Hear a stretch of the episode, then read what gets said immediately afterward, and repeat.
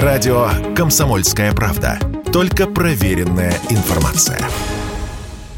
Более 10 законодательных нововведений начинают действовать в России 1 апреля. Большинство направлены на поддержку граждан и бизнеса и призваны помочь россиянам сэкономить, оформить льготы или получить от государства выплаты. В условиях экономической нестабильности особенно актуально. Так, половину прожиточного минимума, а в отдельных случаях 75 или даже 100% смогут каждый месяц получать семьи с невысокими доходами, в которых есть дети от 8 до 17 лет, в том числе полные семьи с двумя родителями. Для оформления выплат требуется подать подать заявление на портале госуслуг. Оценивать, насколько конкретная семья нуждается в помощи, также будут по-новому. Предполагается, что изменения позволят учитывать жизненные ситуации более гибко и адресно. Так, из оценки дохода семьи теперь исключены автомобили под арестом или в розыске. Главное условие – месячный доход на каждого члена семьи не должен превышать действующий прожиточный минимум. Далее – социальные пенсии. С 1 апреля их проиндексируют на 8,6%. На эти цели из бюджета выделяется около 34 миллионов миллиардов рублей,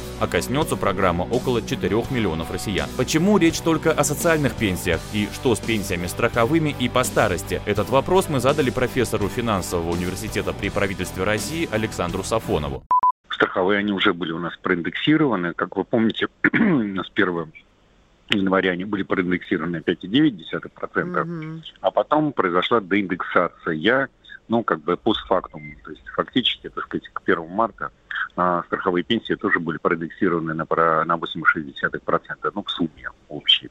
Поддержат и автомобилистов, правда не всех, а только аккуратных. Максимальная скидка по ОСАГО за вождение без аварий теперь составляет не 50%, а 54%. Таким образом, при прочих равных полис ОСАГО может стать дешевле на 8%. Хорошие новости для тех, кто решит поехать в Беларусь. С 1 апреля обладатели российских сим-карт больше не должны платить за роуминг в Беларуси. То же касается и белорусов в России. Входящие звонки теперь будут бесплатными. Вот что рассказал о нововведении глава Минцифры Максут Шадаев. Операторы связи больше года назад договорились, там в 20 раз э, снизили стоимость интерконнекта так называемого.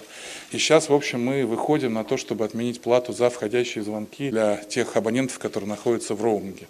Нам кажется, это тоже очень важная мера с точки зрения укрепления такого единого а, информационного пространства.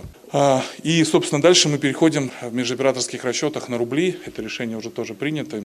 А вот желающим приобрести жилье в рамках программы льготной ипотеки придется платить больше. С 1 апреля ставка на новостройки выросла с 7 до 12% годовых. Для оформивших кредит до 1 апреля она остается прежней. Об этом рассказал премьер Михаил Мишустин.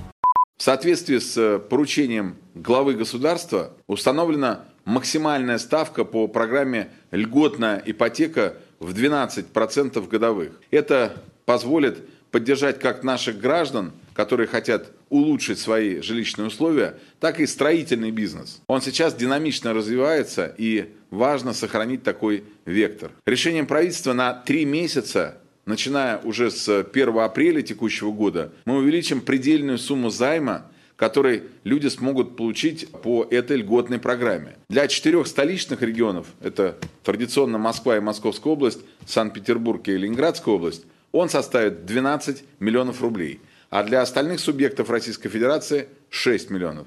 Также среди апрельских нововведений подростки от 14 и старше теперь могут регистрироваться на госуслугах самостоятельно, указав данные паспорта, СНИЛС, номер мобильного и адрес электронной почты. Ранее им приходилось пользоваться учетными записями родителей.